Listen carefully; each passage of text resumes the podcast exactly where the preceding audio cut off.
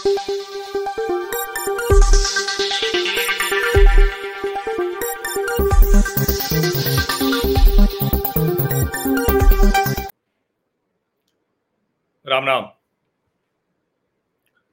पुंछ में भारतीय सेना पर हमला हुआ। लेकिन इसकी जरा जो टाइमिंग है, जो समय है, ये थोड़ा सा ध्यान देने की ज़रूरत है। और सचमुच ये जो टाइमिंग है, वो बड़ी साजिश का संकेत है। भारत और पाकिस्तान के बीच में जिस तरह का तनावपूर्ण माहौल रहता है, उसमें कोई भी आसानी से समझ सकता है कि कोई भी एक छोटी सी चीज़ होगी और उससे जो जरा सा भी शांति की बात होगी या माहौल ठीक होगा तो गड़बड़ हो जाएगा। अब उसमें अगर भारतीय सेना पर आतंकवादी हमला हुआ तो निश्चित तौर पर जो भारत और पाकिस्तान के बीच थोड़े से भी रिश्ते बेहतर होने की उम्मीद होगी, वो आशंका में बदल जाएगी। और ये कब हो रहा है, ये देखिए, ये मैं आपको आज की ही ये खबर जो हेडलाइन है, पुंछ में सैन्य वाहन पर आतंकी हमला, पाँच जवान बलिदान। उसकी डिटेलिंग है। और अखबार में ही दूसरी तरफ़ आप जब देखेंगे तो एक और खबर है, भारत आएँगे बिलावल, जयशंकर से भेंट संभव। इसका सीधा सा मतलब हुआ कि पाकिस्तान में आतंकवादी पूरी तरह से कब्जा करके रखे हुए हैं। और उनको कोई भी ऐसी चीज़ जिसमें भारत के साथ रिश्ते बेहतर हों, वो मुश्किल में डालती है। अब ये खबर कह रही है, इसकी शुरुआत है कि क्या भारत और पाकिस्तान की सरकारों के बीच द्विपक्षीय रिश्तों को सुधारने की एक नई पहल शुरू हो सकती है? इस बारे में अभी कुछ कहा नहीं जा सकता, लेकिन कुछ सकारात्मक संकेत ज़रूर मिल रहे हैं। पाकिस्तान के विदेश मंत्री बिलावल भुट्टो अगले महीने चार व पाँच मई को गोवा में शंघाई सहयोग संगठन एससीओ के विदेश मंत्रियों की बैठक में हिस्सा लेने आ रहे हैं। लंबे समय से भारत पाकिस्तान के बीच कोई रिश्ता नहीं।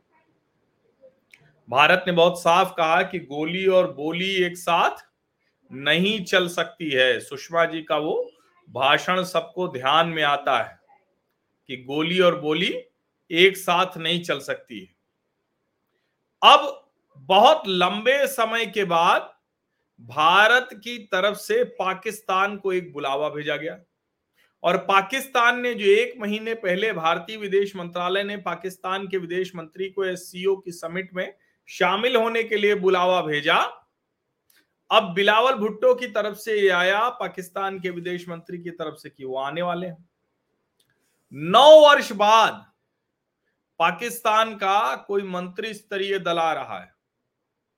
और नरेंद्र मोदी सरकार की नीति बड़ी स्पष्ट है कि आप गोली चलाते रहेंगे, आतंकवाद करते रहेंगे और गोली भी चलेगी संभव नहीं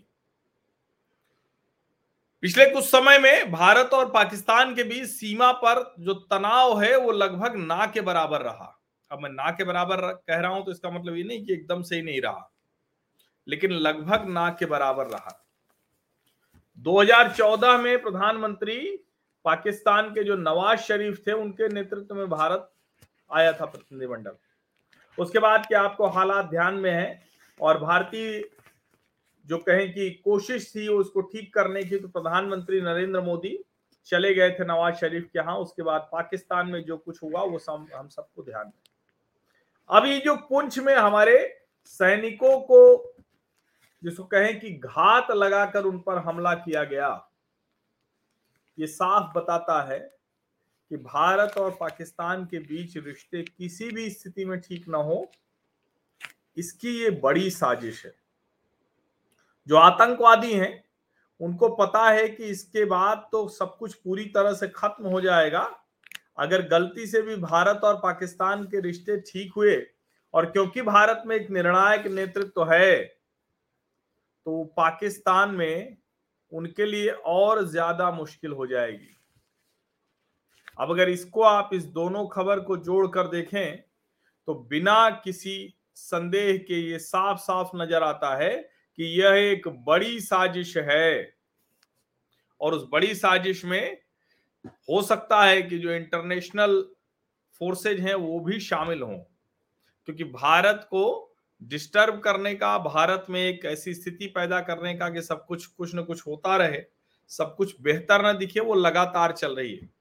और उसमें ये पुंछ में हमारे सैनिकों पर जानलेवा प्राण घातक हमला, ये उसी की कड़ी हो सकता है। और पाकिस्तान में जो आतंकवादी संगठन है, उनको ये बर्दाश्त नहीं हो रहा होगा कि एस की मीटिंग में जाए।